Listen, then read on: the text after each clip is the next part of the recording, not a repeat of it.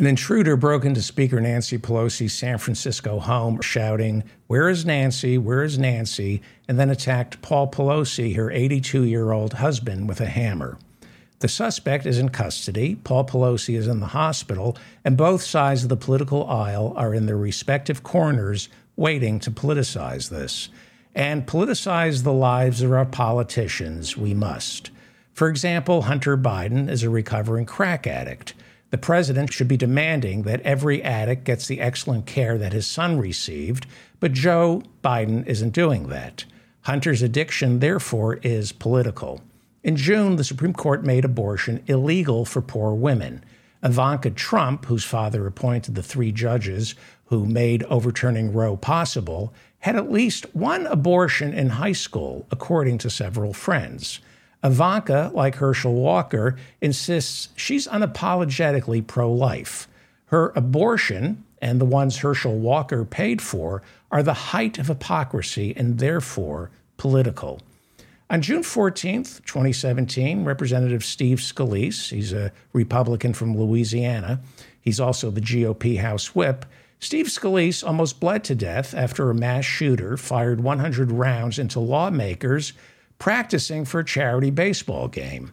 Five years later, Scalise has lost a little mobility, but not his A plus rating from the National Rifle Association. His shooting, therefore, was political. After protesters appeared outside Justice Brett Kavanaugh's home earlier this year, Speaker Pelosi rushed into law the Supreme Court Security Funding Act of 2022 to provide more protection for all Supreme Court justices. The Supreme Court failed to return the favor to American taxpayers when immediately afterwards it ruled state governments like New York cannot prohibit the public from carrying firearms for quote unquote self defense. They're protected, we're not.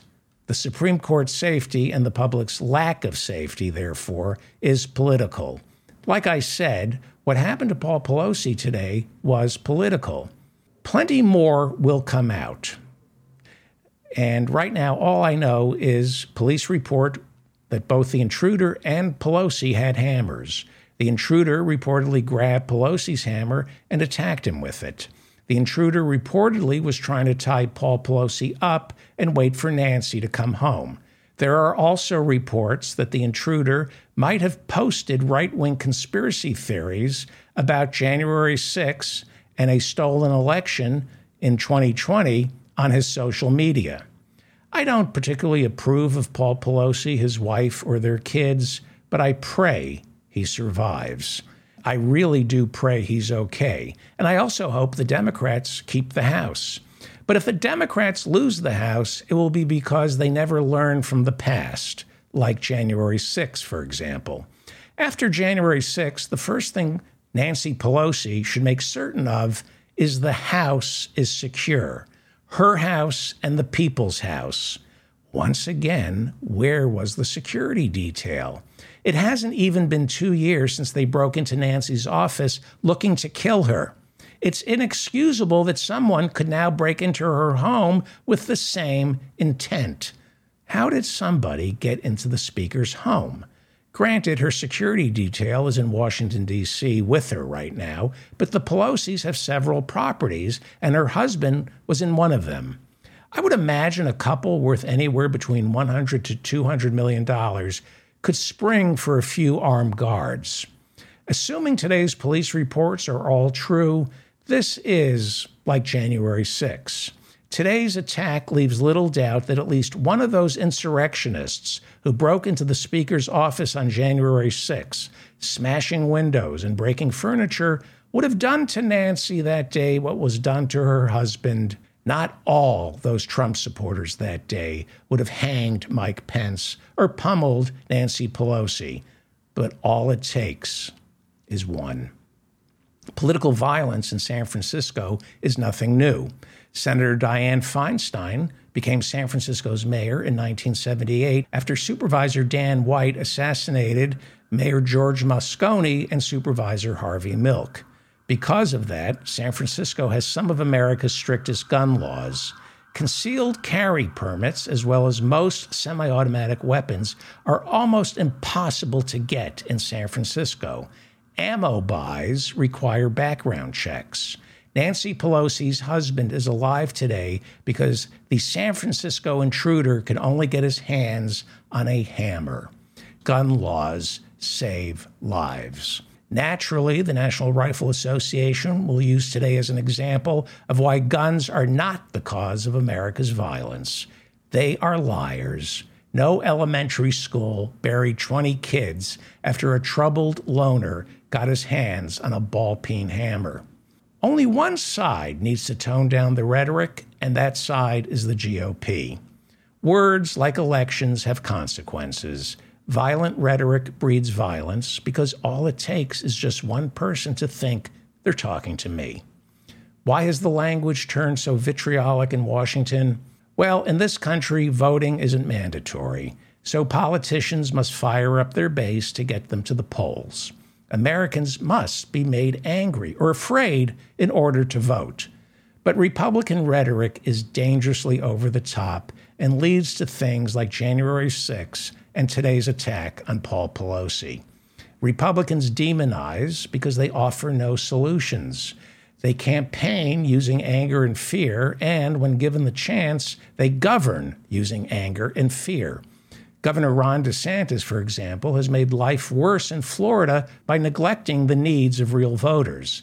He governs by stoking anger and fear to deflect his incompetence onto migrants, minorities illegally voting, and of course, Joe Biden. Republican voters are becoming dangerous because they are fed a steady diet of lies. Lies like Joe Biden is a dictator planning to mutilate your child's genitalia. The special blend of ultra right Christian nationalism infecting the GOP reduces complicated issues down to good versus evil, which is why it's not uncommon to hear preachers, politicians, and pundits opine that Nancy Pelosi is Satan. And that's why Paul Pelosi is in the ICU tonight. Republicans have cultivated an undereducated, mentally unbalanced electorate. They need to dial back their anti government, anti democratic party rhetoric because it threatens the physical safety of our politicians and their families. The Republican voter is easily manipulated because we do not treat mental health in America, we medicate it. There is unresolved trauma simmering underneath the surface. And when it bubbles up, Americans find refuge in a GOP that celebrates anger, bullying, and violence. This Republican Party signals to every toxic man and woman who lack the vocabulary to articulate why they feel so angry and alone that there's a place for them where we can all be angry together. And that would be the Republican Party. Republicans tell these sick and undereducated voters what's the point of a First Amendment if you can't trash transgender children on Twitter? What's the point of a Second Amendment if you can't walk to the corner grocery carrying an AR 15? I don't like Paul Pelosi, but I pray he survives. Today, he, like our republic, is a victim of a Republican Party ruled by blind rage. Nancy Pelosi, Chuck Schumer, and Joe Biden are mediocrities. We have to get rid of them. But first, let's keep the republic and that's political. You're listening to The David Feldman Show, you happy, self actualized hump.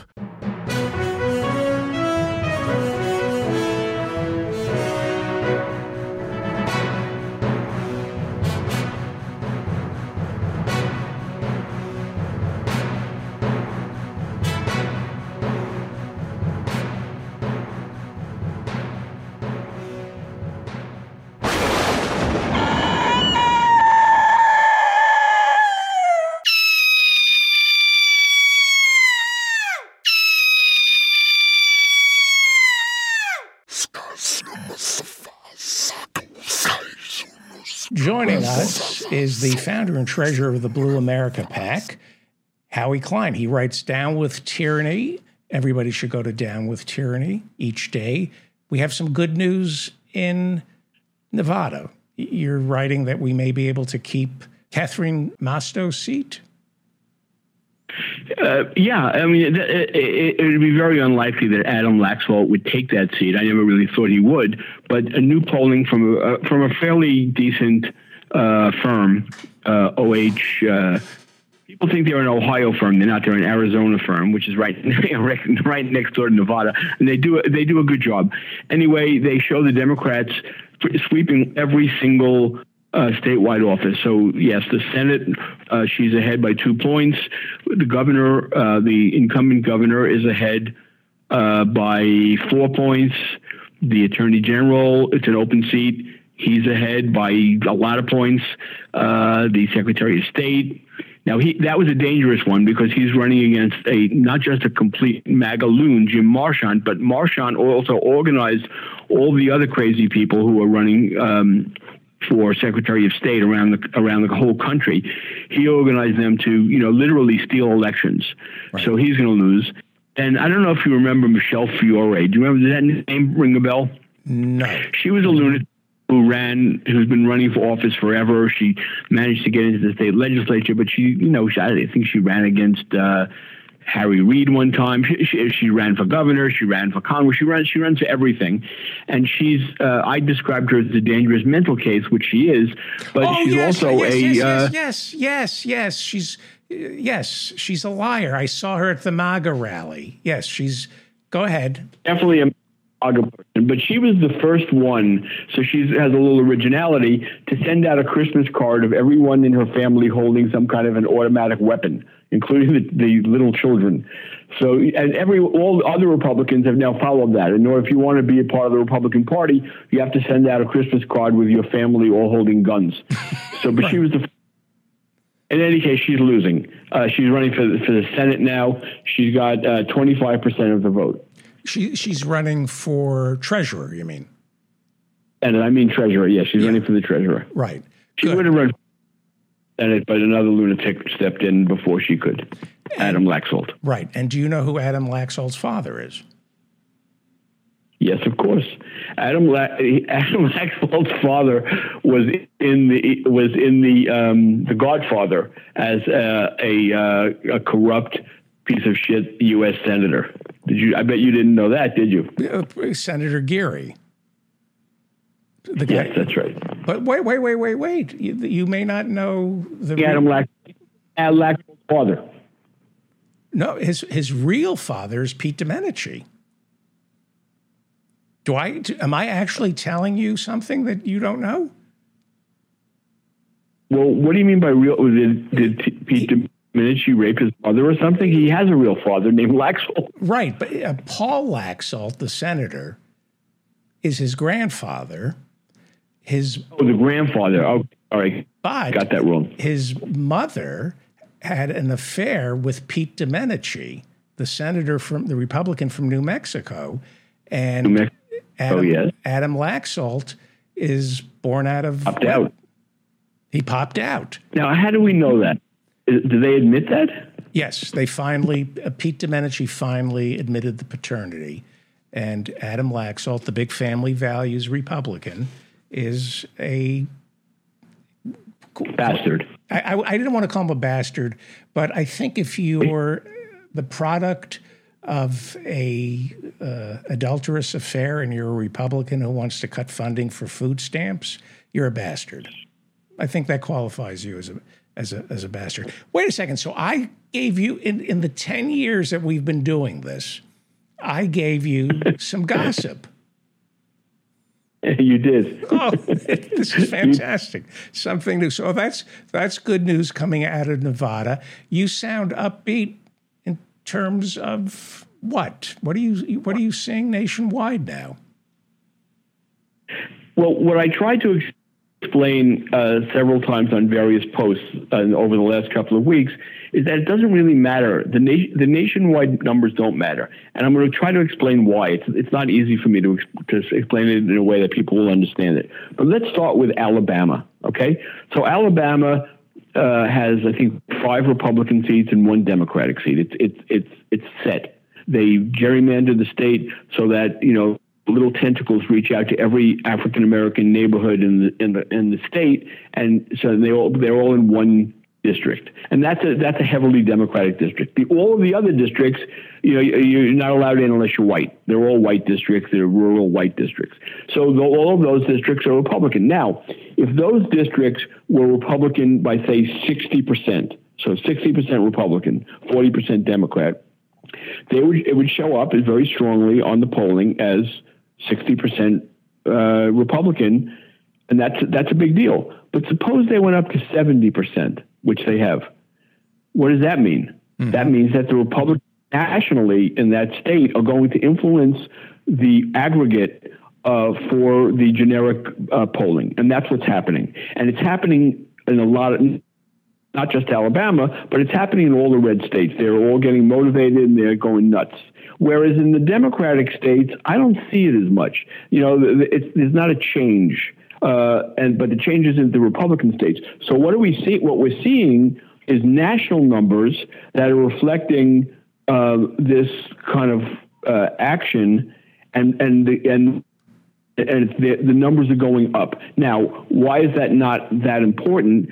And that's because in the individual swing districts in all over the country, the Democrats are very, very much holding their own. And and I can't believe that the, the, the pollsters aren't bringing that up. I don't know why they're not bringing it up, but they're not. Some of the pollsters and the prognosticators, not the prognosticators, but the pollsters are giving those giving those numbers. I mean, I'm getting my I'm not going out polling. I'm getting my numbers from various polls, including 538, uh, which polls. And what I'm seeing is that the, the Democrats in tough swing districts. I'm not saying they're going to win every one of them, but they're not going to lose every one of them either. They're doing quite well, uh, better than I thought they would. Like just as i will just give an example. In New Mexico, there's one Republican district. It, it, it got a little more friendly towards Democrats this cycle, but there is a Republican congresswoman named Yvette Herrell, uh, a MAGA idiot, and and no one thought that that the Democrat running against her had any shot. Well, guess what? There was a poll that came out a few days ago that showed him winning. And, you know, people said, oh, it's an outlier. It doesn't mean anything. Another poll came out today from a completely different source, nothing to do with the first one, showing him winning. Now, it's not a landslide. It's a very close race. But this is, you know, this is this this is a big deal for a Democrat in a so-called Republican wave election. For a Democrat to oust a Republican incumbent, that's a, that's huge. Of course, yeah. and there's it, and that's just one example that just popped in my head. There are several all around the country where that's happening. Uh, so uh, I, that's why I'm upbeat. And, I, am uh, you know, some people tell me that I'm uh, being a Pollyanna about this and that I'm, uh, you know, delusional. But we'll see on, on election day. Well, uh, if I'm been, delusional or not. The the only time you've been wrong was with Trump in 2016, but everybody was. In other words, the generic congressional poll, when you poll me, I, you know, Jerry Nadler's my congressperson. So am I enthusiastic? Yeah, I'm going to show up and do my patriotic duty. I don't think there are too many people in my district who can't wait to go vote for Jerry Nadler. But if I were living in this swing, st- right, there are. There actually are. on the way on the Upper West Side of Manhattan. Uh, that part of the district, they're very, very enthusiastic about Jerry. They feel he's been their guy. Uh, I'm not saying everyone feels that way, but there's a very significant number of people. Remember, he just kicked Carolyn Maloney's ass in right. that new in the new district.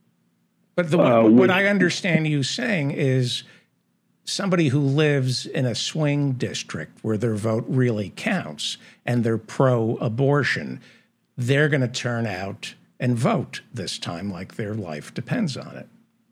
That's right. That's just another example I'll give you. Uh, Sharice Davids the Republicans in the legislature, in the Kansas legislature, redrew her district so that she would lose. I mean, she's a Democrat. She's a conservative Democrat, but she is a Democrat.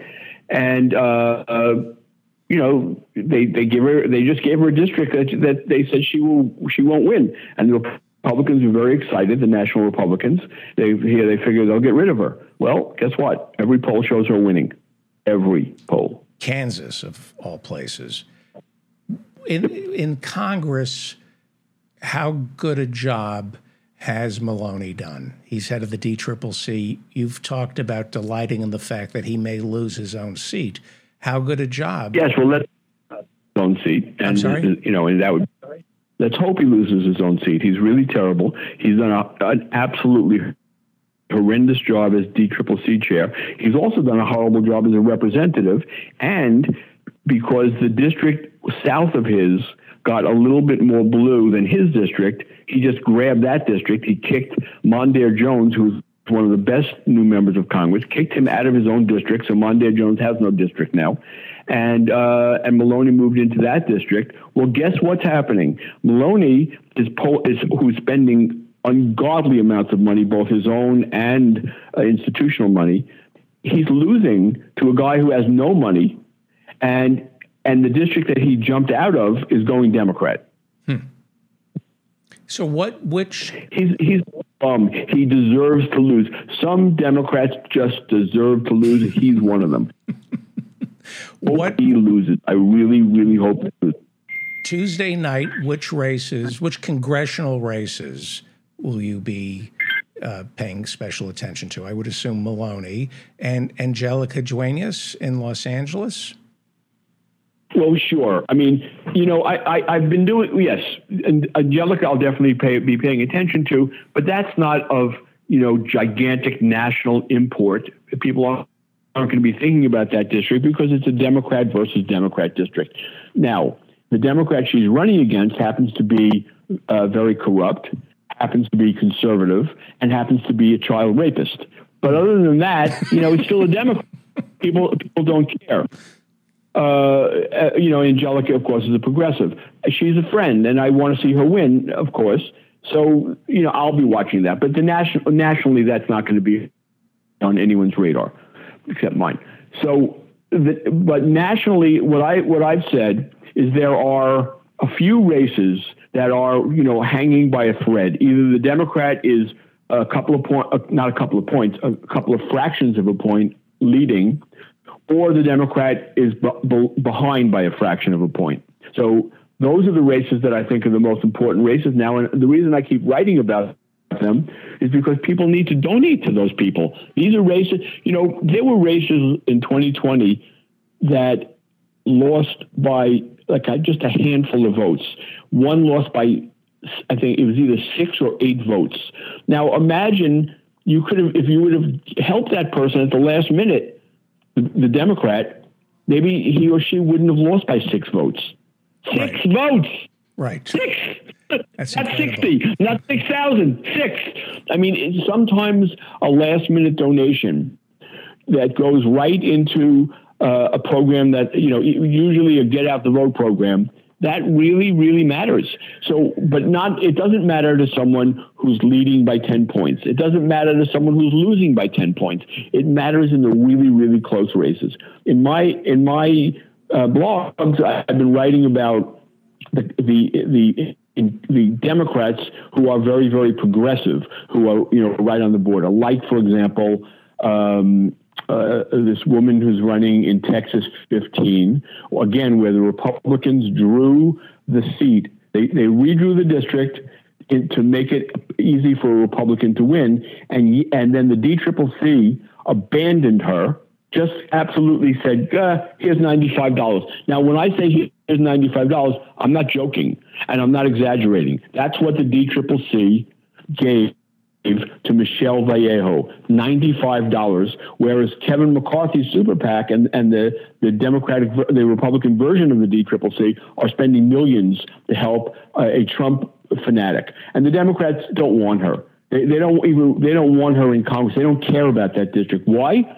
Because she's a progressive. Bernie was out, out in her district this weekend campaigning for her, but Maloney doesn't want her. Why doesn't Maloney want not want her? Because his he thinks the person who's going to be his boss, Hakeem Jeffries, doesn't want her. And why does Hakeem Jeffries not want her? Because Hakeem Jeffries despises with every inch of his body progressives. Hakeem Jeffries is the worst thing that's going to happen to the Democratic Party. They're about to elect him um, uh, the leader, and he he will destroy the party. And I have like a, a, a thing about that where I'm thinking maybe that's what needs to happen. Maybe we need Hakeem Jeffries to destroy the party so that um, a progressive party come out of the ashes. In any case, it's Hakeem Jeffries plus Mark Mellman, who is the guy who does all of the uh, uh, the political work for AIPAC. Plus, he's got his own uh, PAC called the Democrats Democratic Majority for Israel. They spent about half a million dollars trying to defeat Michelle in the um, in the primary. They failed, and and now they're carrying on uh, uh, with Hakeem to not help her. So they're not helping her. Ninety-five dollars is not help. That's not help at all. Right. Uh, and yet, yet Michelle is ahead by 0.7 points.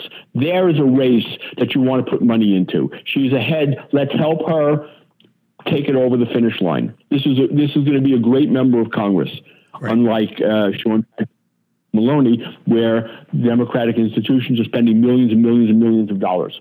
Uh, and then the, the, the third person who needs some. But did I even give? A, did I give a first one? Yeah, was, was Michelle the first one I mentioned? Yes. Another person who needs who's very very close is in Oregon, uh, and, and it, it again. And it's a fraction of a point. She's behind by a fraction of a point, and that is Jamie McLeod Skinner. Jamie McLeod Skinner. She's it's not even one point. It's just a fraction of a point down.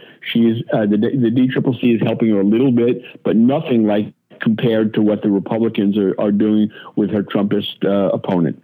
So there, there, there are two. I think the third one that I would recommend to people is in Pennsylvania, where um, it, it's the, it's the Conor Lamb seat, which is just west of Pittsburgh, and and it's, it's, it's kind of favorable, a little bit more favorable for Democrats this cycle than it was when Conor Lamb was elected.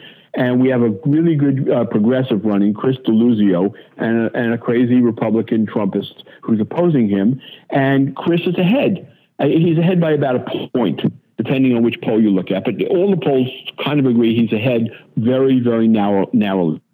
He's running against a multimillionaire who every Friday he puts another million dollars in the race.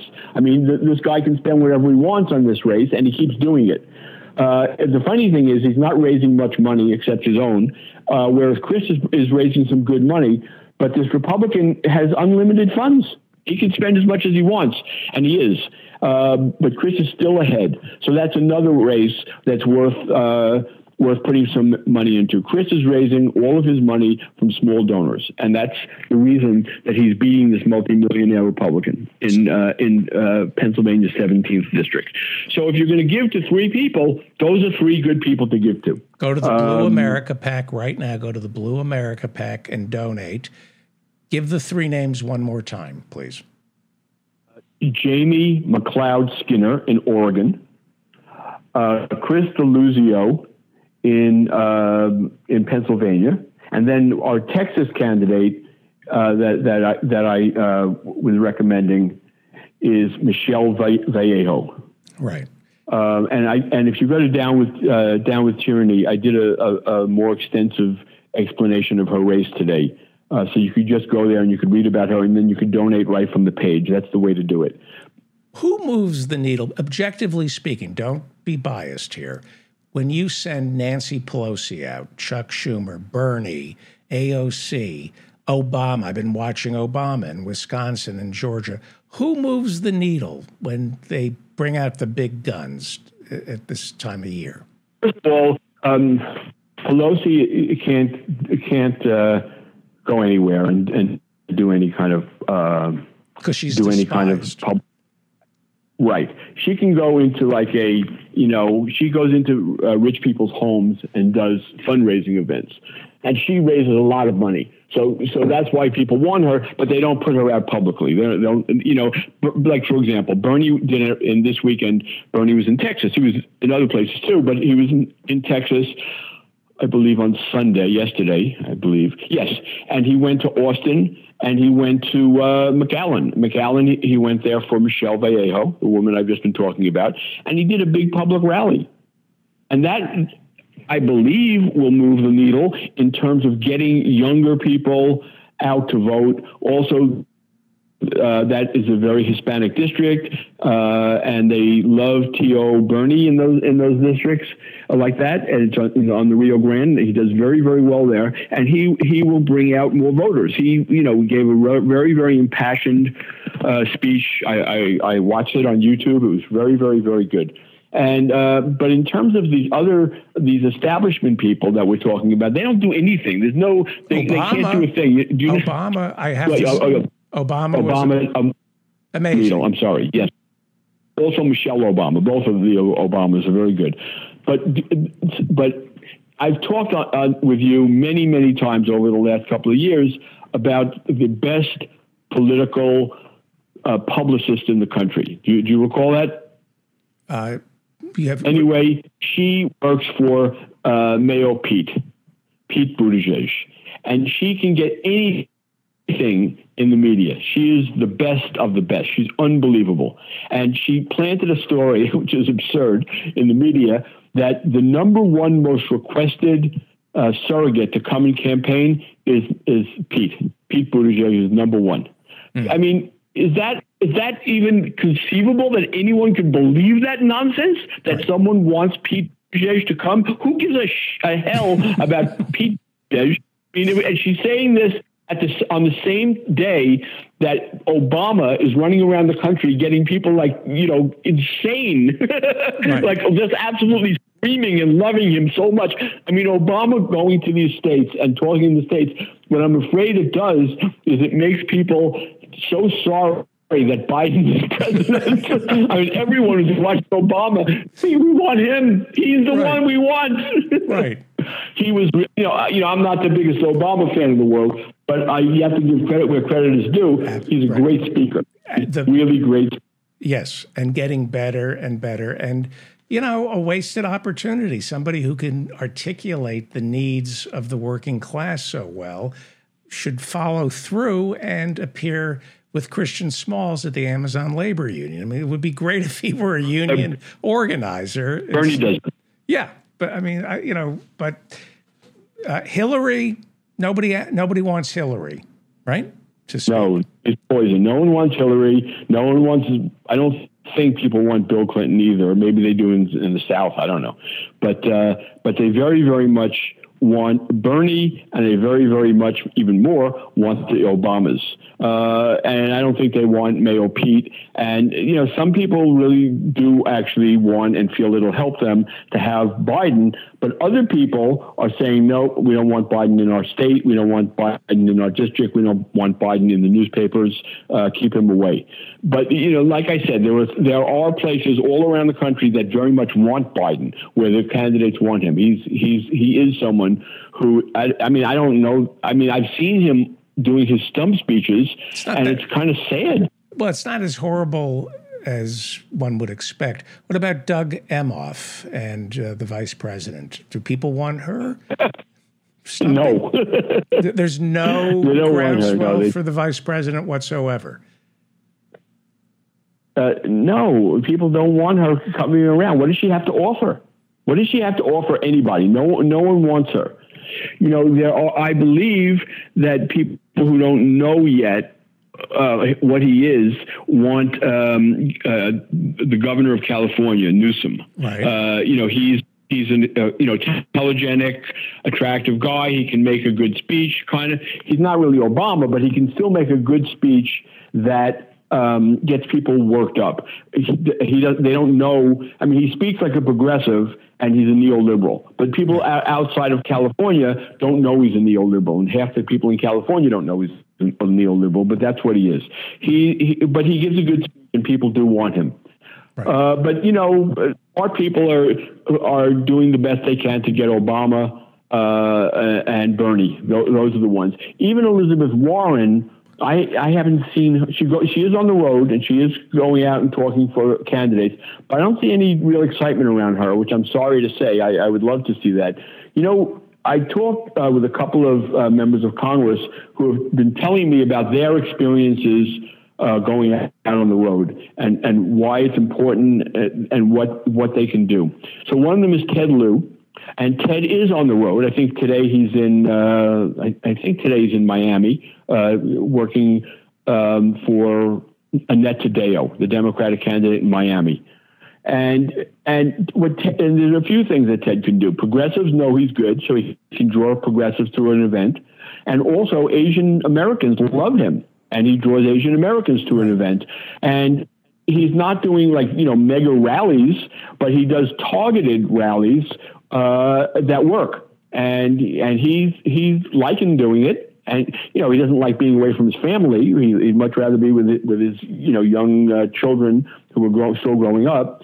But he he feels that it is important to do, and he's doing it. And there's really nothing in it for him.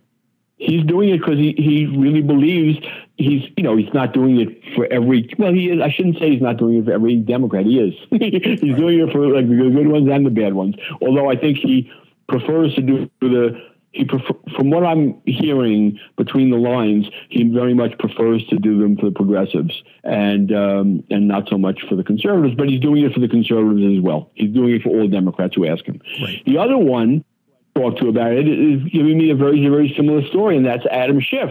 Adam is a very big draw. People know him from TV and that's what means means something in America. They they've seen him, you know, trying to impeach uh, Trump, right. and uh, and and people like him, and he's a celebrity, and and so he draws people, and he brings in a ton of money. I mean, a ton. He is bringing in. Ted does as well, but the two of those guys from L.A. are bringing in a ton of money, not for themselves, but for Democrats running for Congress, for some in, incumbents who need help, and for also challengers. Uh, they're both doing a really good job.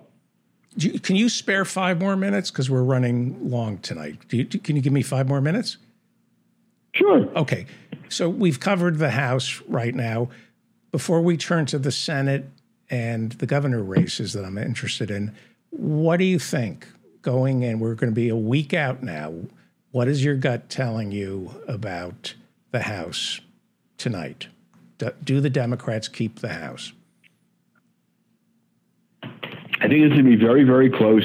If the Democrats keep the House, it'll just be by a, a, very, very small handful of seats, just like they have it now, just a tiny handful. And if the Republicans win the House, it'll, again, it'll be just a small handful of seats. A small handful of seats for um, Nancy Pelosi is no problem. She knows how to work with that. We've seen it. She knows how to do it. A small handful of seats for Kevin McCarthy or for Hakeem Jeffries on the Democratic side if he if she leaves. Now, I I, I think I told you last week that I, I, had a scoop and that she is leaving, right? She is leaving. Yes, you didn't I? Didn't yes, I tell? Did. Uh, I didn't. I, what yes. happened? That she's going to go to the, she's going to go to the Vatican, right? No, Italy, not the Vatican. Oh, okay. She's going to be the ambassador to Italy. I mean, the Vatican is, would be a little bit below her. Okay. Um, you know, you send, you know, you send Newt Gingrich's wife to be the ambassador right. to the Vatican. Not, right. And she gives tips on how to blow people underneath the table. I'm sure. Vatican. Wait, so so I believe that Nancy would lose. However, it would would would go there. However, if the Democrats win the House again, there may be an, an, upswell of demands from the, the the Democrats in the House that Nancy stay. I think if that happens, she'll stay. But but I, what do I know? I don't talk to her. Her her people used to talk to me, and then they stopped. Right. So I don't have any any I don't have any connection to her office anymore. Right. Uh, so before and very, very quickly to the, the Hakeem Jeffries won't control a, uh, a, a, a, Democratic caucus with just a, small number of votes. He can't do it. And and Kevin McCarthy will be a complete pawn of Marjorie Taylor Greene if they if they have less than a, ten vote um, majority. You, they might as well just elect uh, Marjorie Taylor Greene to be the uh, the speaker because she will be running the show. Amazing. That would be amazing. She really has that much political capital. Absolutely. She is the most extreme and loudest, and everyone either they either love her or they're afraid of her. Politically or physically? Politically. okay. Incredible. Incredible. And rumors about Trump becoming speaker if they get the House, that's out of the question. Yes, I, I think that that that I mean, who knows? I mean, God only knows. I know that he'll be nominated. I know that uh, unless he tells Gates not, not to, Gates said he will nominate Trump. Amazing. The Senate. What is your what? Uh, a week out. What is your sense on the Senate? Uh, I, you know, I was thinking the Democrats were going to make some real gains uh, in the Senate, and but now it's again, it's going to be so close. I think the Democrats will come out ahead but not by not by much. You know, I, I think that I think that they'll they'll. I don't think any Democratic um, incumbents are going to lose, and, and I, I, think that they might wind up picking up a one one maybe two seats at the maximum. You don't think you don't think the Democrats are going to lose Arizona, uh, Nevada, no. New Hampshire.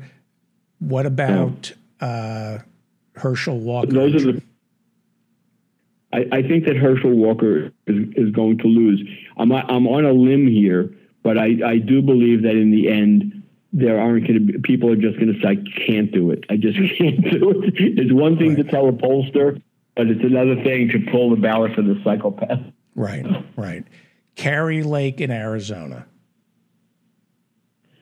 You know, I don't see any polls showing her losing. I think she's got it. I, I I'm trying to get into the heads of, of the voters there, and from what I'm reading, is that what they they're going to do a trade off. They're going to take her and defeat all of the uh, the Republicans who are running for statewide office. So you know everyone was very very scared that that crazy um, Finchem, who's running for Secretary of State, was going to win. He, he's not. He's quite down. The Democrats going to win there, and I think all basically, and also the Attorney General. I think the the Democrats are going to win all the seats, all the statewide seats, except for a governor. It's a shame, but you know that's how it, was stuck with that.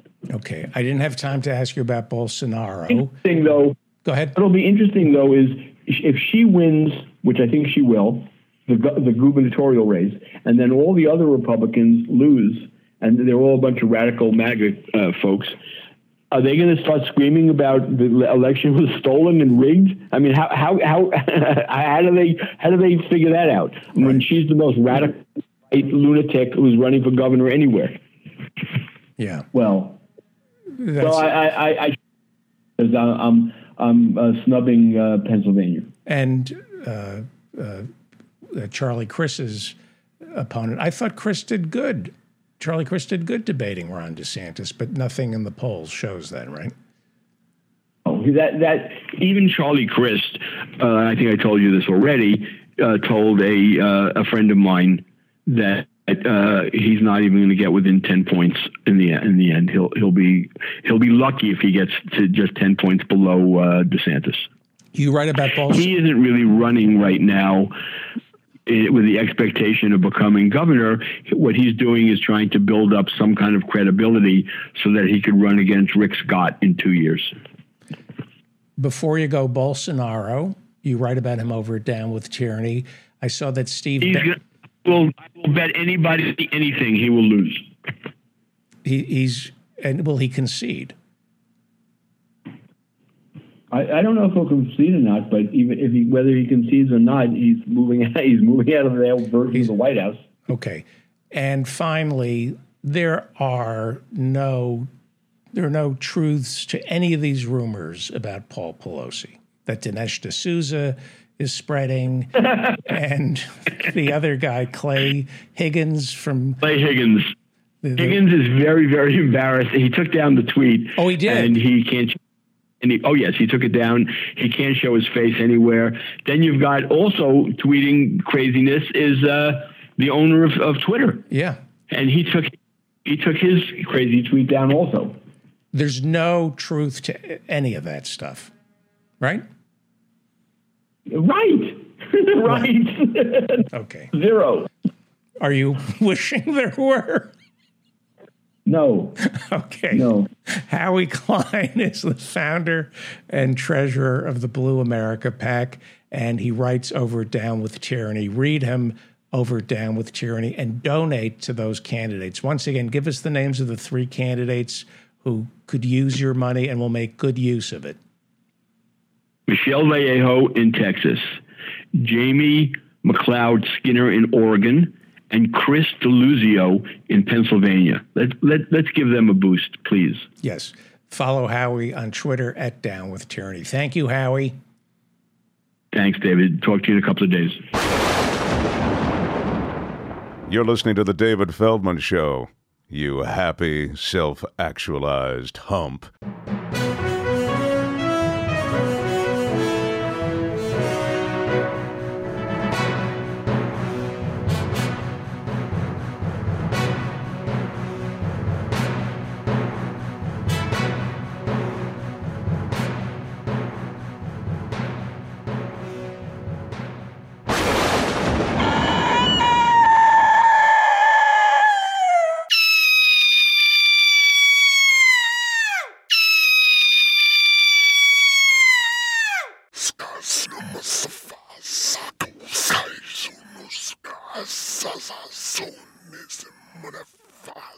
If you can get Selena Fox on, who's a long, long time friend of mine and really one of the great leaders in the Wiccan and pagan communities in the United States and indeed around the world. Selena, good to see you here. Wonderful to be here. Wonderful. It's good to, you know, I haven't seen you, I think, since, um, well, maybe my retirement event. Yes. Which you, where you came all the way. You were the founder of of uh, Circle Sanctuary, and I'd like people to get a sense of what Circle Sanctuary is, and then we'll talk about the continuing civil rights violations directed at the Wiccan community in this country. But tell us a little about Circle Sanctuary. Why was it important to set it up, and what does it do now? Well, today is actually Circle Sanctuary's birthday. It started in late October of 1974, and in 1978, we took the steps to get incorporated as a nonprofit religious organization. Uh, really thought it was important to have a institution that brought together people not only who were Wiccan practitioners, but people of other pagan paths, druids and heathens and animists and panentheists and my church is in the woods is.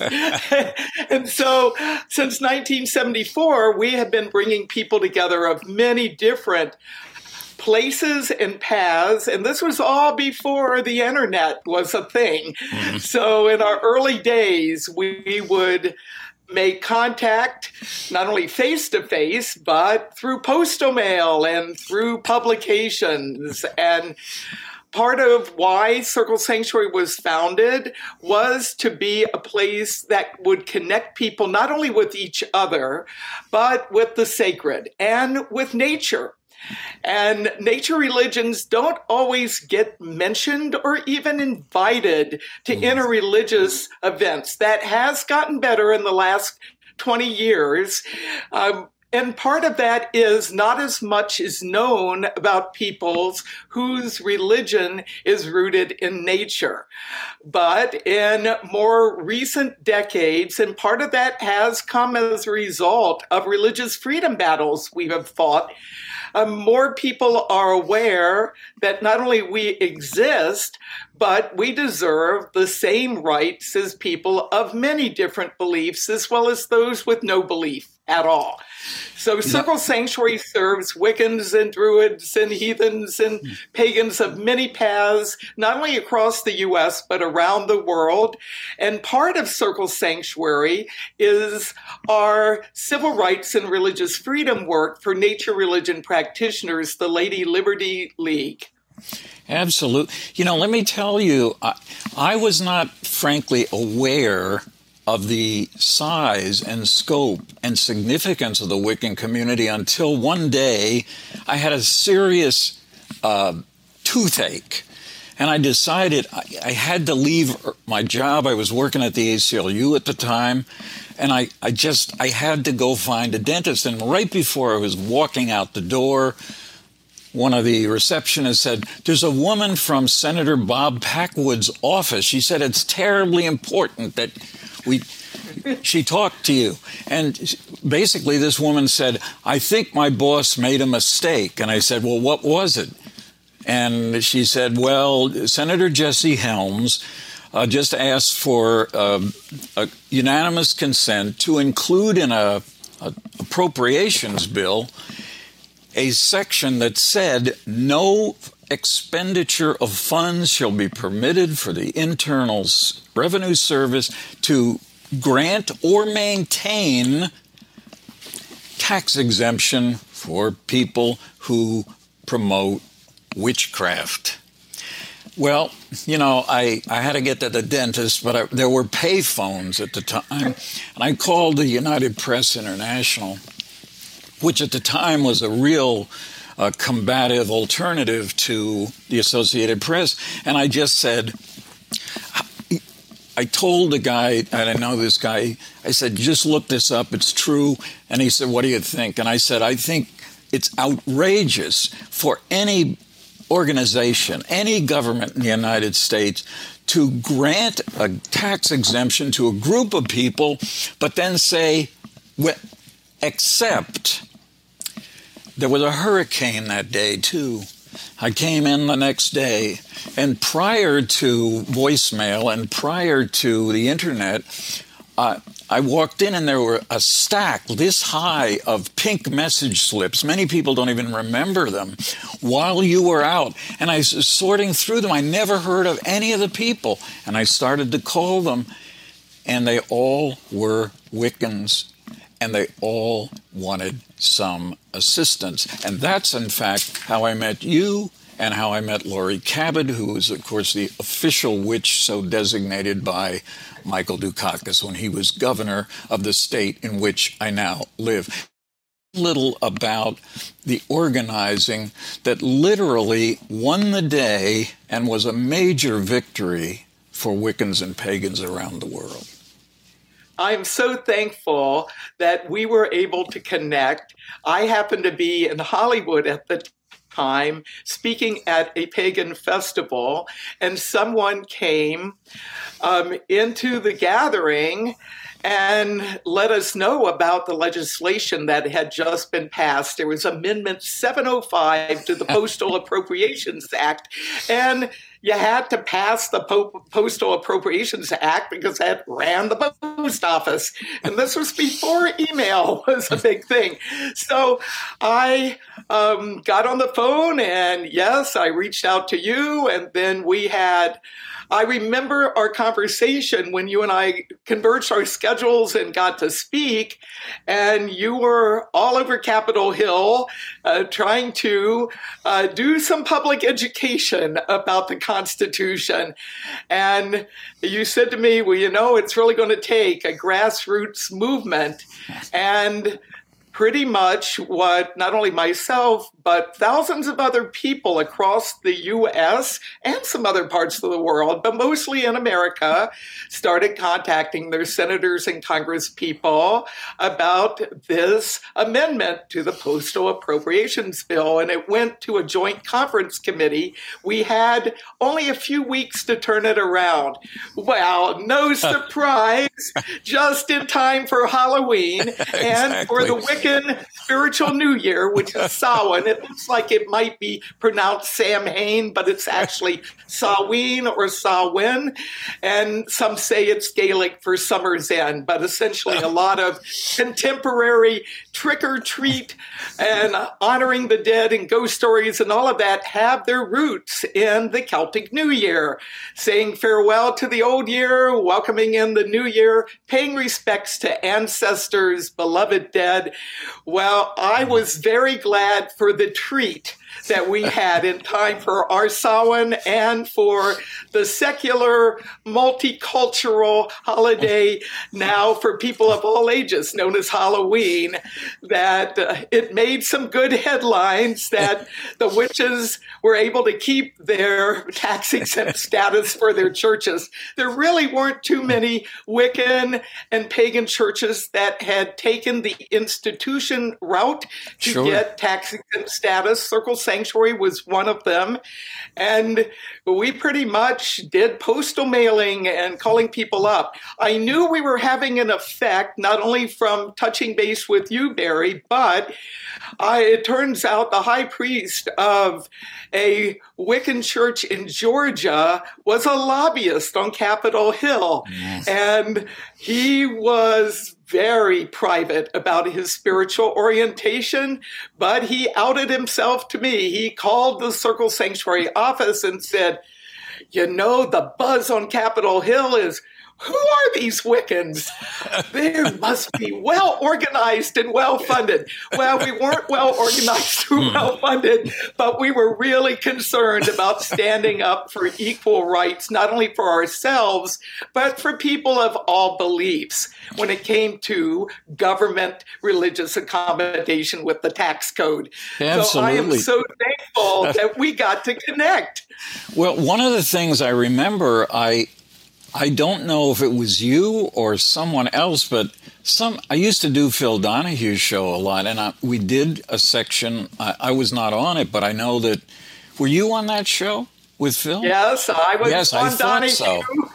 I mean, back a, in the day, that was a hugely important television show. There's nothing quite like it now because he was speaking, and, and he used to say this publicly he was speaking to ladies with blue hair, but that he introduced gay people, atheists, Madalyn Murray O'Hair, and of course, more traditional but not well recognized religious groups like Wicca. But uh, it was an amazing example of what a group of people who do not represent a vast, wealthy system in America can get together and make people do the right thing. And you're right, it, it can. They laughed it out of the conference committee. The House members had gotten so much mail that they literally it came up. People were laughing, and they took it out of the bill. So that was a, a tremendous victory. And you know, the, there, there are plenty of people who think maybe religious groups shouldn't get tax exemption, but once you decide they're going to have it, then certainly from a constitutional standpoint, they can't decide what the theology is and whether it's good or bad. And Jesse Helms, of course, a very, very evil person in so many ways, but um, he he had when asked why he did this in the first place, he said, hey, I had just seen how, I just saw a thing on ABC News about Satan worshippers, which he thought Wiccans were Satan worshippers, and that's what prompted him, in his ignorance, to do this in the first place.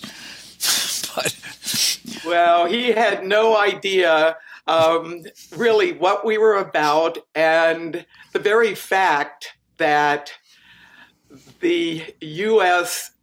Um, Senate would unanimously pass this by voice vote and send it off to a conference committee. There was um, another person on Capitol Hill in the House called Walker. There was the Walker bill, which was a version of this. That's right. And this was an era of the so called moral majority, which was not moral and it wasn't a majority. But unfortunately, there were some people, even back then, who were really trying to move our country in an unconstitutional direction. And I had really hoped as a result of so many people becoming public about their spirituality. Some people, when they contacted their senators and congresspeople, uh, divulged that they were Wiccan. Others just spoke against the legislation. Sure.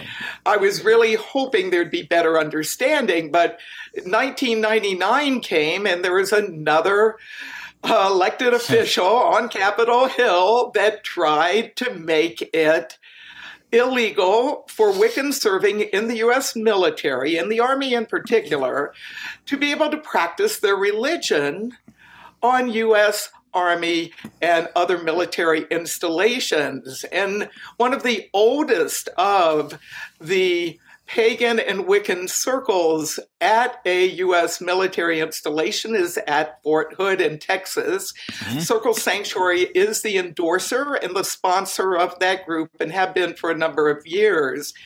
And the very fact it legislation was tried not just once, but twice, federal legislation to take away the rights of people serving in the U.S. military to practice their religion was just horrific.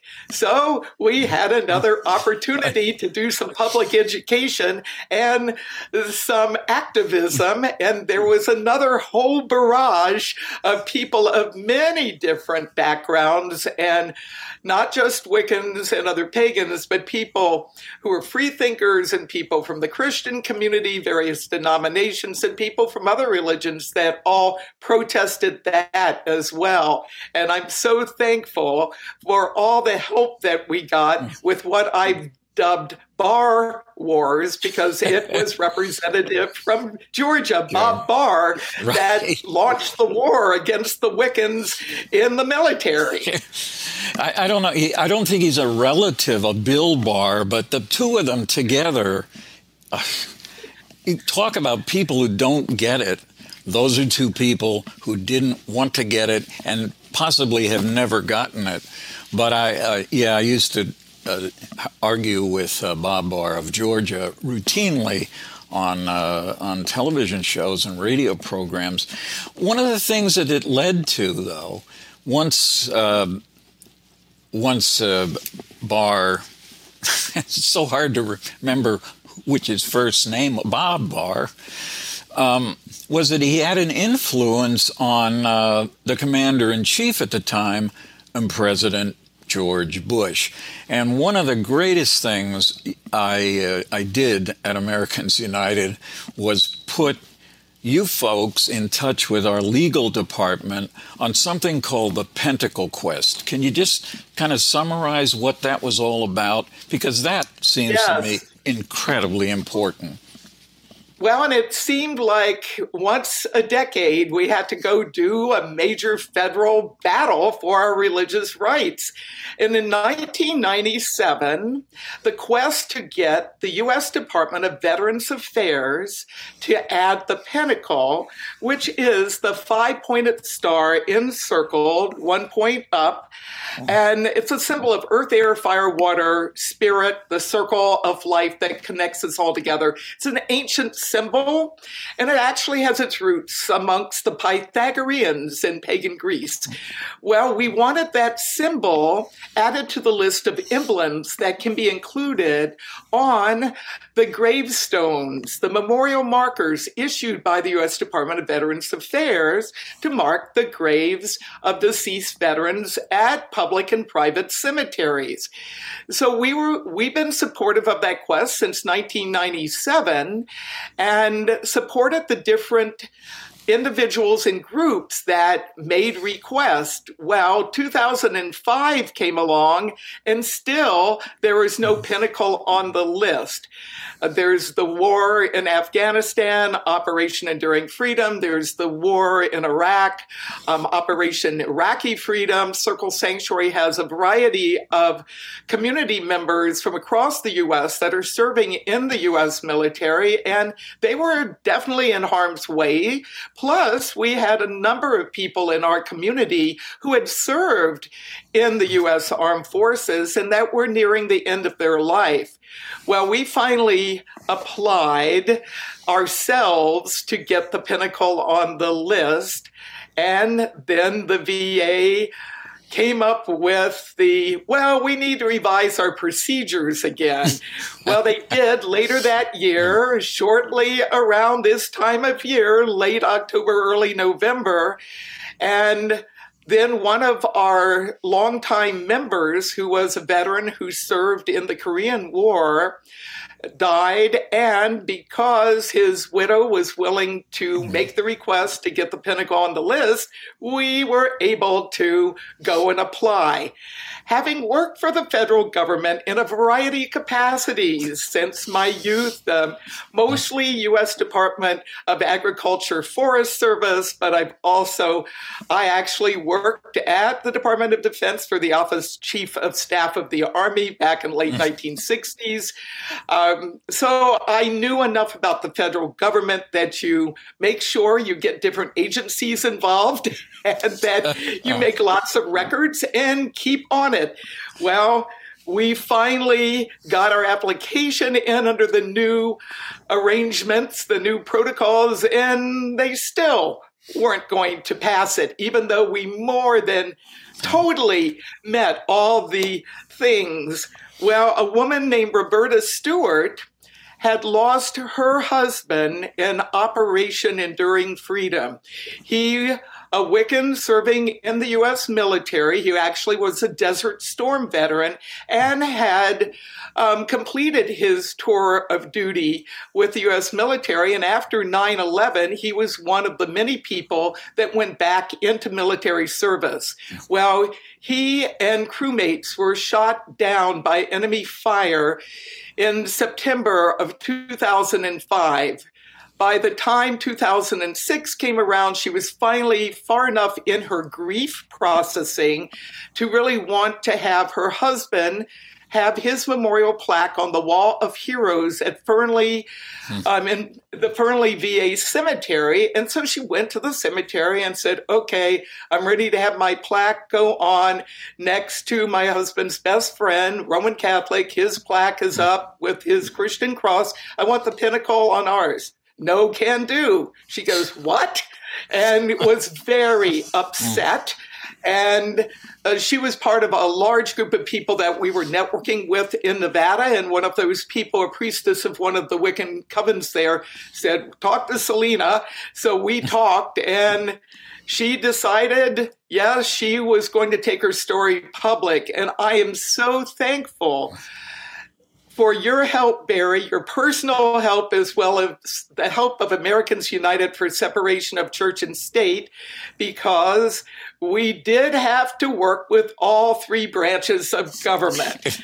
I went to Washington the first time in March of 2006 and met with the head of the Department um, the VA's um, National Cemetery Administration, and it's for memorial affairs. So I met with him, and it was real clear they weren't going to do anything. And then we had a big rally that summer on July 4th, and you were at that rally, I was at that rally, and we really called to really right this wrong.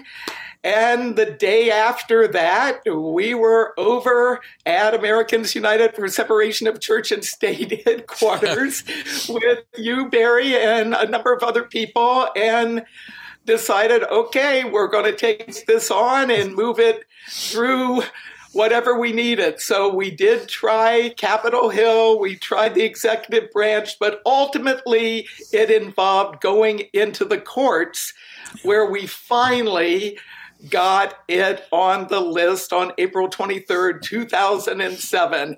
And I remember the journey to the National Press Club to right. go and announce the victory and was very glad that Roberta and I and you oh. and Richard Katskee and a number of other people were there to really share the success, a major victory. And I can tell you, I'm continuing to meet people who were serving in Iraq and Afghanistan at that time who have come up to me as I've traveled around the country and have done some um, online um, talks and, and presentations how they were so thrilled when the news broke. Literally, the moment it hit the wire services, people in Afghanistan at the U.S. Hmm. military bases there, as well as Iraq, um, got the word, and a number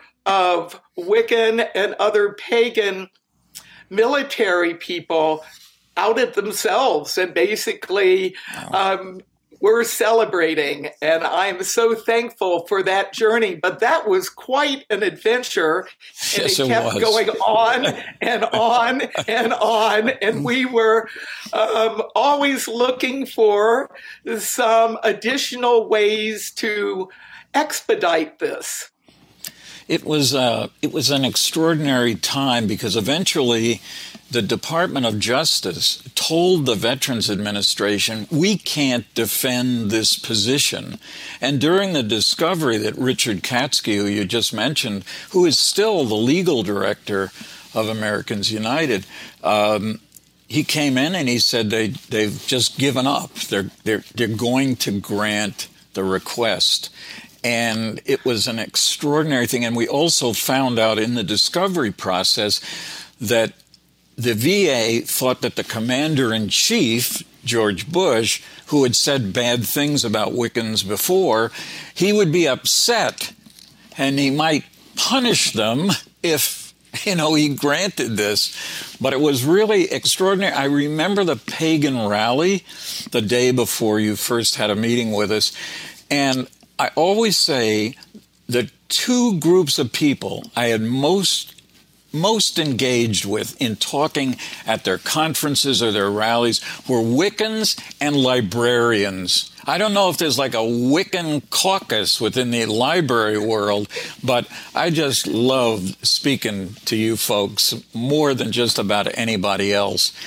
And uh, it did open the the door for other small religions to get emblems of honor, right? Absolutely. And uh, the same line about, well, we need to change our regulations again and our protocols um, was being used after the Pentacle Quest was won. But I would say the good news is that ultimately it not only made it possible for all of those families who had been waiting to have the pentacle added to the list to get their VA issued marker for their loved one who had died, it not only benefited them, but for the many faith traditions and beliefs that also wanted to have symbols on the list. It is now a much easier and straightforward process. We did get a second symbol on the list called the Awen, which is a symbol that uh, used by many contemporary druids, and we um, helped get that through. We did not have to lawyer up. Good. Basically, an administrative process. And at Circle Cemetery, which is part of our headquarters, we're at a 200 acre nature preserve in southwestern Wisconsin, about an hour's drive west of Madison. And um, 20 of those acres is our cemetery. We're actually not only a national pagan cemetery, but we're one of the first green cemeteries in North America. And we now have not only VA markers with pentacles on it, but um, a couple years ago, right after the Awen was approved for the list, we also have a marker for a druid who is also a Wiccan as well, but the Awen is on his marker. And I'm very thankful for all the support that we got, not only from you, Barry, and Americans United, but there were so many people from so many different parts of the political spectrum that came together right. in that quest. And one of the things that some people find hard to believe in these very politically polarized um, days is that we actually had multi-partisan support. We had Republicans as well as Democrats and people from other political parties that were all supporting this. And in terms of the media sources, we had the spectrum of people across the media. So we not only were able to take this into actual courts, but into the court of public opinion. Absolutely. And a lot of education about the fact that Wiccans and other pagans are part of the religious landscape in the US and around the world. That was good, but that we're willing to stand up for our rights. And I'm we don't proselytize. We aren't a religion that really says our way is the way for everyone.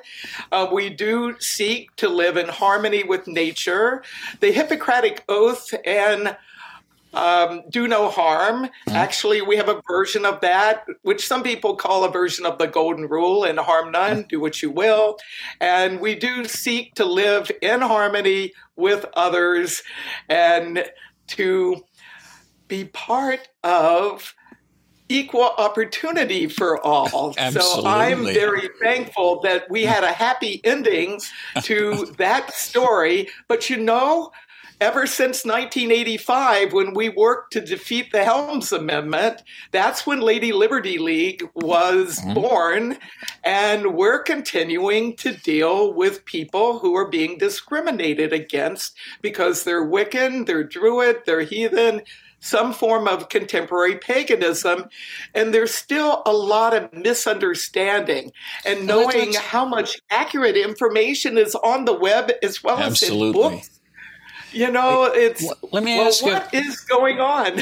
well, let me ask you, why is it when the pentacle symbol was approved, there had already been there was an atheist symbol and a humanist symbol.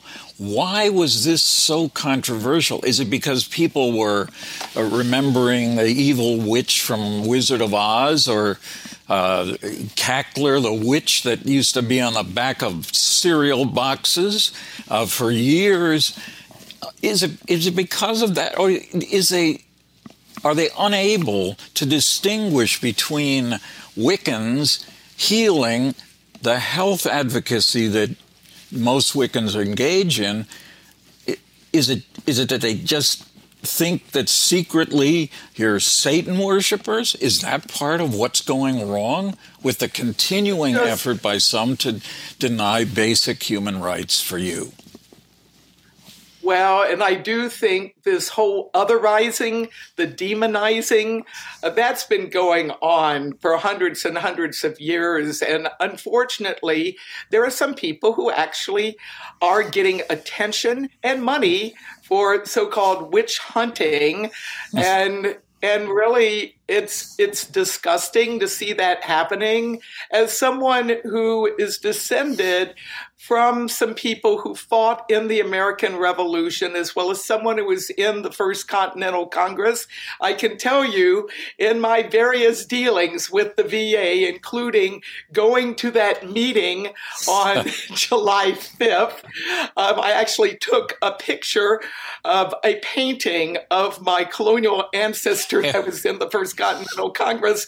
And as we were going around the room, um, Roberta was with me. I was there. We had somebody from Senator Harry Reid's office there giving us support. We were all basically introducing ourselves, but it was really clear that the people who were the officials were trying to run the meeting and get it over quickly.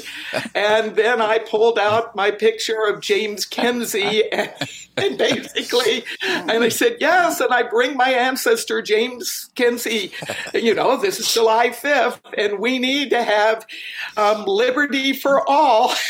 and, and at that point, their mouths dropped open. And then Roberta, who had desperately wanted to tell her story Absolutely. to these government officials, was able to get a word in edgewise and basically um, give some corrective feedback to their um, lack of action in getting this done. Wow. So I do think it's really important that we keep alive those principles and evolve the principles for equality, equity, um, liberty, justice for people of all. We need to have an inclusive society. We need to find good ways to be with each other.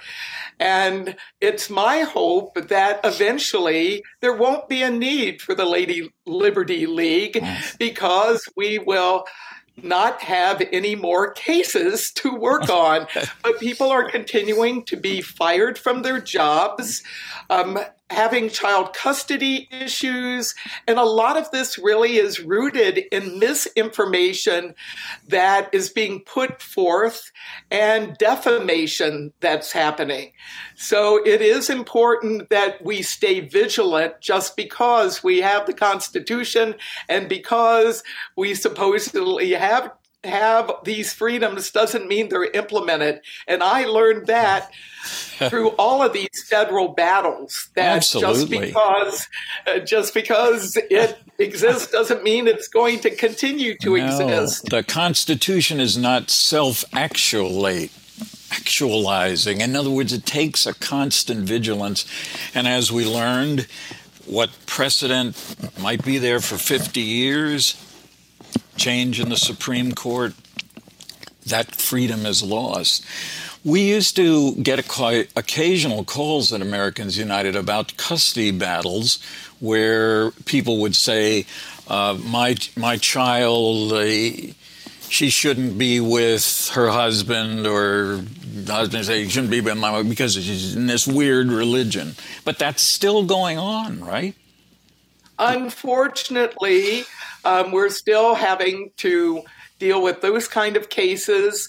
Some um, pagan festivals have been having trouble with the venues and not being able to have equal access to public venues. There, it was a Samhain or Halloween for those of you who prefer to call that holiday time that.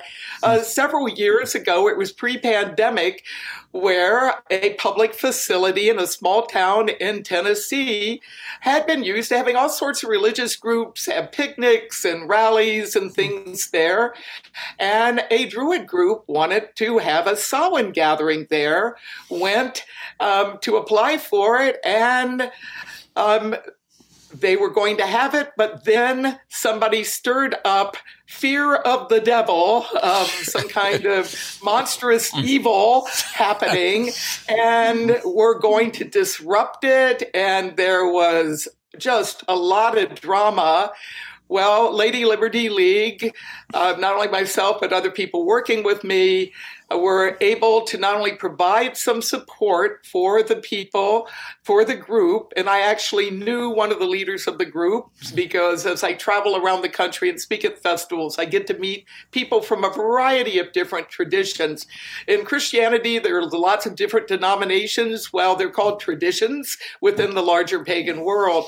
And I, I also had some direct contact with the people who are running the local municipality. And the good news is, is that they were able to hold their event as planned. It was not disrupted. And I am so thankful that the little village that where this was happening did some extra security and made sure that the Druids had the same rights as the people of other religions there. Absolutely. Uh, there was a case not too long ago about somebody working at a subway whose pagan religion was found out and got fired. Well, that's been uh, back and forth in a court battle. People should not be getting fired because of their religious orientation. And and these are just a couple examples of some of the things that have been happening. Probably the most recent thing that made a lot of headlines involves a festival that happens every summer in New York City. During the pandemic, it went online and they've had one day in person and a couple days online. And I was actually part of the online event last year and this year some people went into that gathering and with amplified sound with speakers and were waging a war against the so called witches and Wiccans and Druids and all the other pagans there. And so we're in process with some New York City officials and some other people trying to sort this out because people have the right to be able to gather and have their speech and and connect and it's just not right to have a handful of bigots create a problem. And exactly. So we've got to find a good way to move our nation forward and have a better way for us all to be together.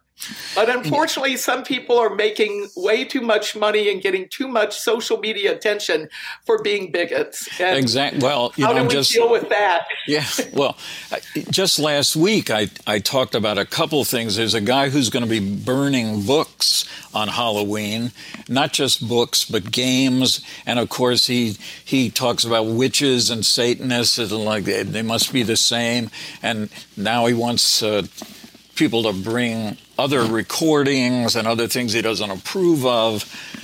And there's a mural somewhere in uh, the Midwest where they had a contest to determine who among the students should paint the mural. And a young woman got the chance to do it. She put a few symbols in, and the outcry from some of the parents in that school system were amazing. And she was forced to actually remove certain symbols under the theory that she had told them what she wanted to paint, but she didn't say every little thing about what would be presented. So she you know, but but you can understand, and I'm I'm sure that this issue comes up because I know it does for all kinds of other uh, children in schools. Um, children and even their parents sometimes don't want to fight back against things that are obviously wrong. And I wish, I wish we could do a better job of convincing parents to stand up with their own children when these kinds of bigoted approaches do occur. When, uh, I before, agree. We, um, if you can spend a couple minutes more with us, I, I, just wanted to ask you a little bit about Halloween. Um, yeah. Halloween, uh, to what degree does Halloween still represent anything of significance for the pagan and Wiccan communities? Well, I think some of us, obviously, I can't speak for all. There is a lot of diversity amongst contemporary pagans and Wiccans and sure. Druids and heathens, whatever. However, um, we see, many of us see Halloween as a particular holiday that has its roots in our Samhain traditions. And amongst the Celts, the day would begin at nightfall. So the new year would begin at the time where we're going into the darkest part of the year. Mm. And the idea of paying respects to one's beloved dead and ancestors is something quite old.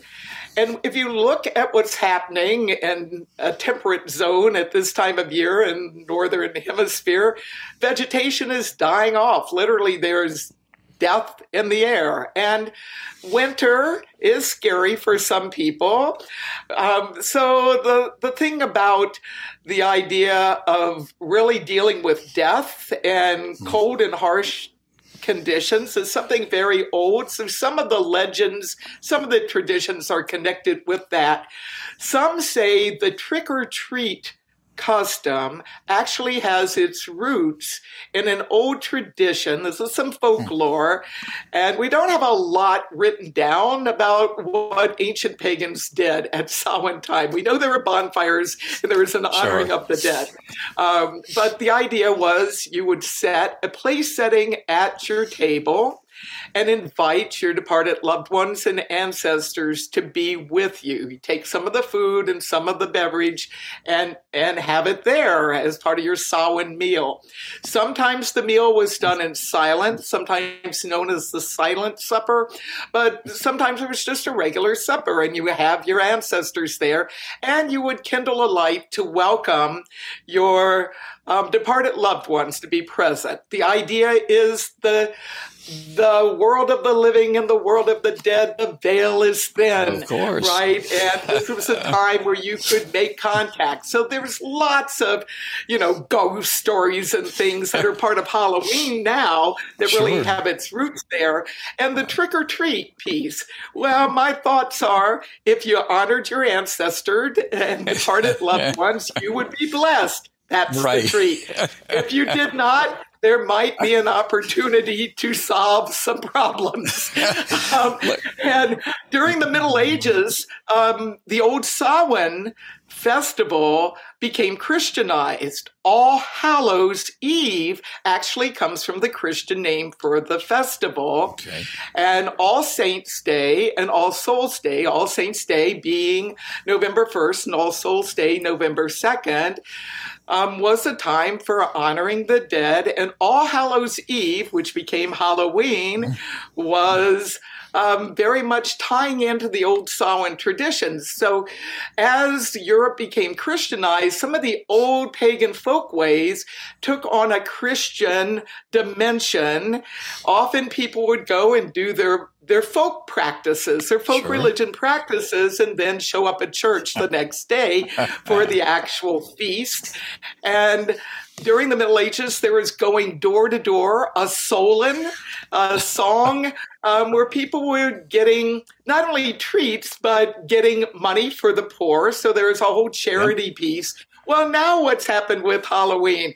It's become multicultural, international, multilingual, interreligious. it's been a, a, I see it as a secular holiday now, how most Sure. people celebrate it. I'm not one for all of the blood and gore. There's enough of that happening with warfare on the planet right now. Exactly. Exactly. But in terms of um, being able to celebrate Halloween and to to really reflect on the mysterious, to reflect on the hidden sides of life, as well as to prepare ourselves for the coming winter. I'm up here in the northern climes. I grew up in Virginia, but I'm here in Wisconsin now. And it's wonderful to see these traditions continuing to happen. I live in a pretty rural area of Wisconsin, and one of the local county paper has on its front page a list of all the villages and um, where the Halloween trick or treating is happening. Exactly. I think we need to have more Halloween fun and celebrate it multi generationally and actually get rid of the gory stuff and instead celebrate the fun. Well, let me. Uh, we have a question from one of our viewers of, named Rodrigo. Let me just read this to you. It's a very, a very interesting question. Would you say the attacks on transgender rights are the same playbook that used to be used against white women and minorities hundreds of years ago? Recently, a high school mural got attacked as demonic because images from video games and a Latin American symbol used to uh, protect against the evil eye were included along with a trans pride flag. Why do you think the right is doing less and less research before accusing anything or anybody they don't like of being, quote, of the devil, unquote? What goes on in your mind with these religious right characters? I noticed that uh, Senator Marsha Blackburn of Tennessee today put up a big thing on Facebook about the fear of your kids might end up with fentanyl in their Halloween candy. And you may remember that Pat Robertson once accused the Wiccans of poisoning the candy one I, would say is probably 10 years ago and uh, it was the Wiccans are going to poison your kids' candy. It's like razor blades and apple, except that rarely happened, and this stuff never happens. What goes on well, in your mind when you hear I'm, this stuff? It's it's really sad that this kind of hatred it isn't just hate speech, there's hateful behavior as well as the hateful attitudes. And as somebody who has been working for trans rights, and back before it was LGBTQ plus, mm. uh, we called it gay rights back That's in right. the 1960s.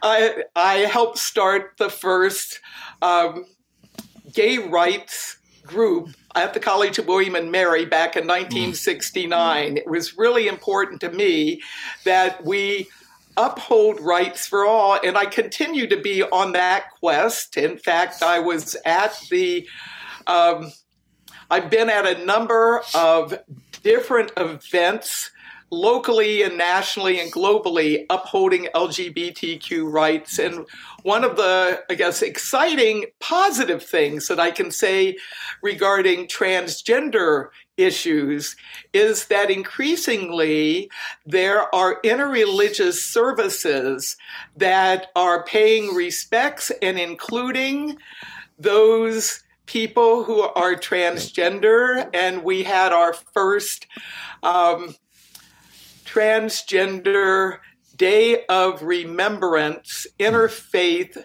service last year in Madison, Wisconsin, wow. that brought people from many different churches, mostly Christian churches, some Jewish synagogue, Circle Sanctuary. We were also involved. And the Transgender Day of Remembrance, which is November 20th every year, um, was started a couple decades ago to really pay respects and to do remembrance of those who were killed because of being trans. And I do think a lot of this rhetoric that's happening, and I know this is a long response to the question, but I do think it's really coming from a place of othering.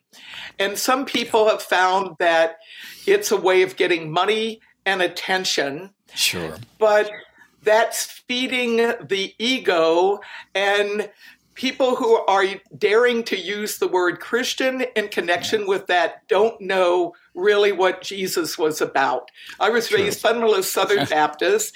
I continue to connect with people of many different faith traditions. And I know firsthand from having studied the Bible early on in my life that uh, Jesus was about love.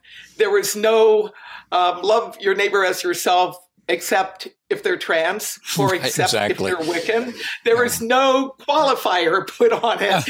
and I really do think we need the golden rule to get more of a boost.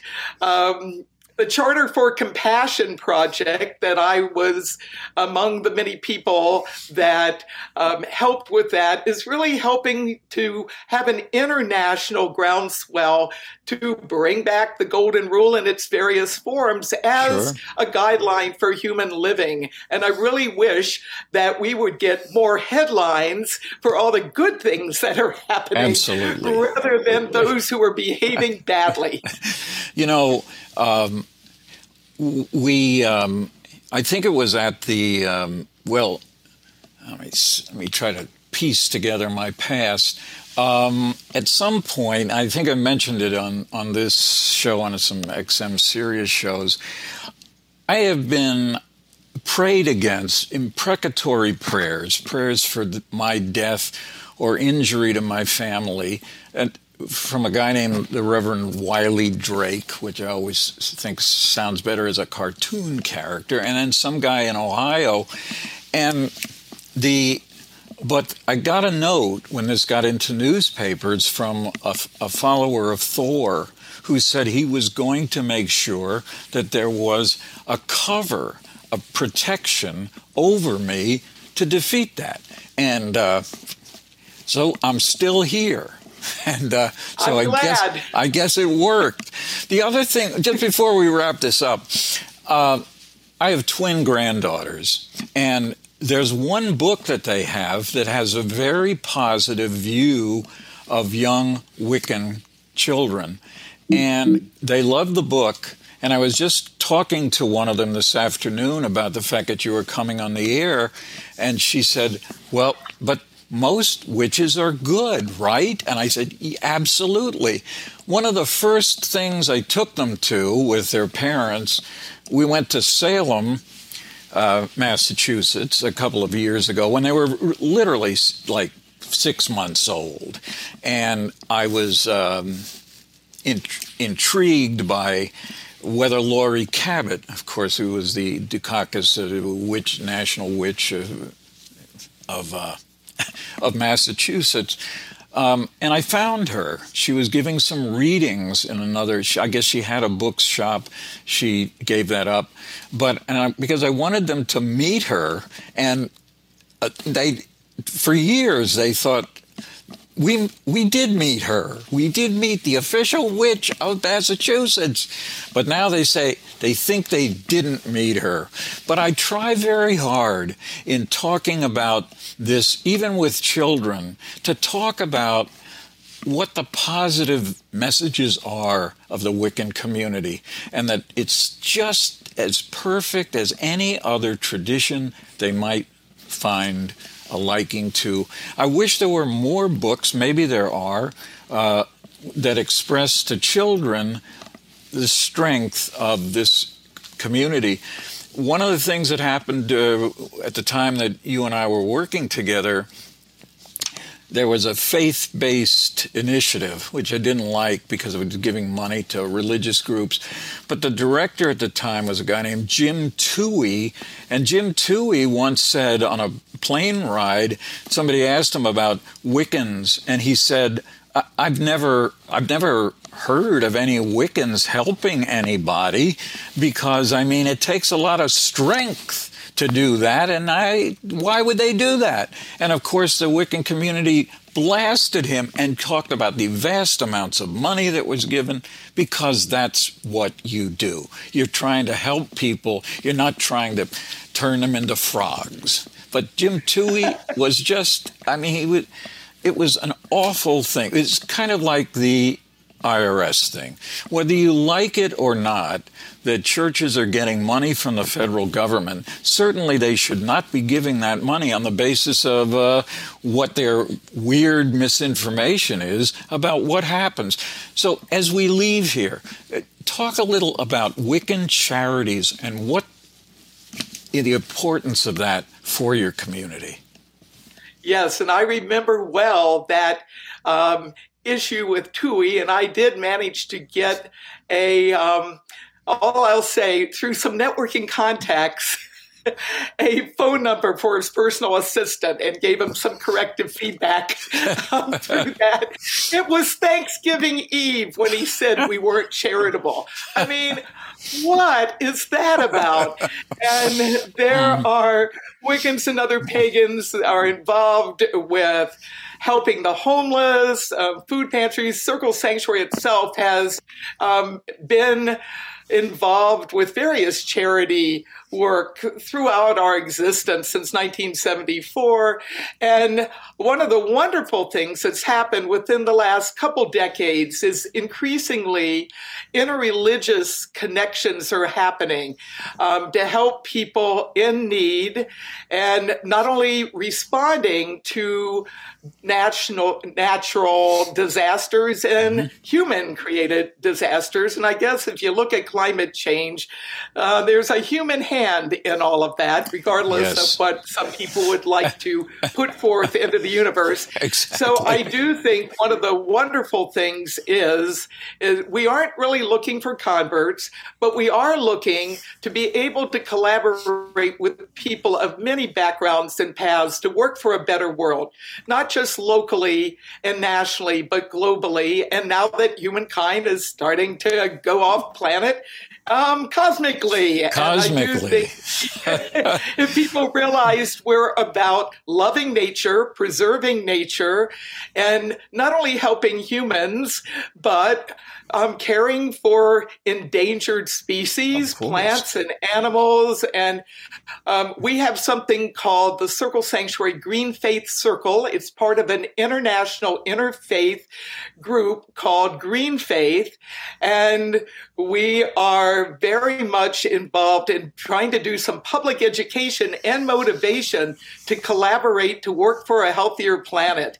And I'm so thankful to be able to connect with you again, Barry. Terrific. We've had many adventures, close Many- encounters with bigots, as well as some successes. Absolutely. And actually things that looked impossible came together. So It's I'm just ex- so thankful. And one of a- my most powerful memories is when you and I dedicated the very first interfaith gravestone at Arlington National Cemetery on July 4th, 2007. Christian cross on one side, pentacle on the other.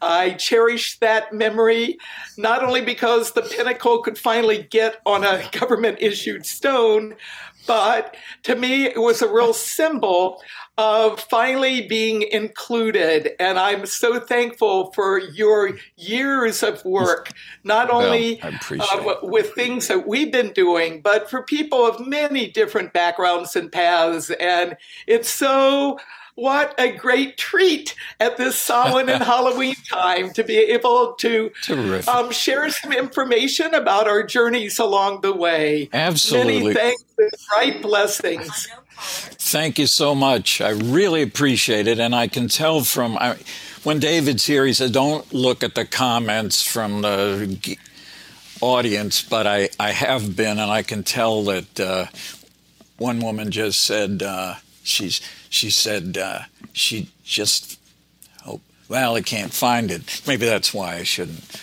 use it. But I really appreciate it. And uh, I know you continue to work with Americans United for separation of church and state. I thank you for that as well. And uh, may you have a wonderful series of holiday celebrations. Well, thank you so much. Yes, I'm on the Faith Advisory Council of Americans United for Separation of Church and State. I'm so glad to do that interreligious uh, um, support, and it's great to be part of this show. Many thanks. Absolutely. Thanks, Selena.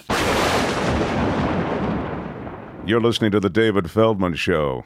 You happy, self actualized hump.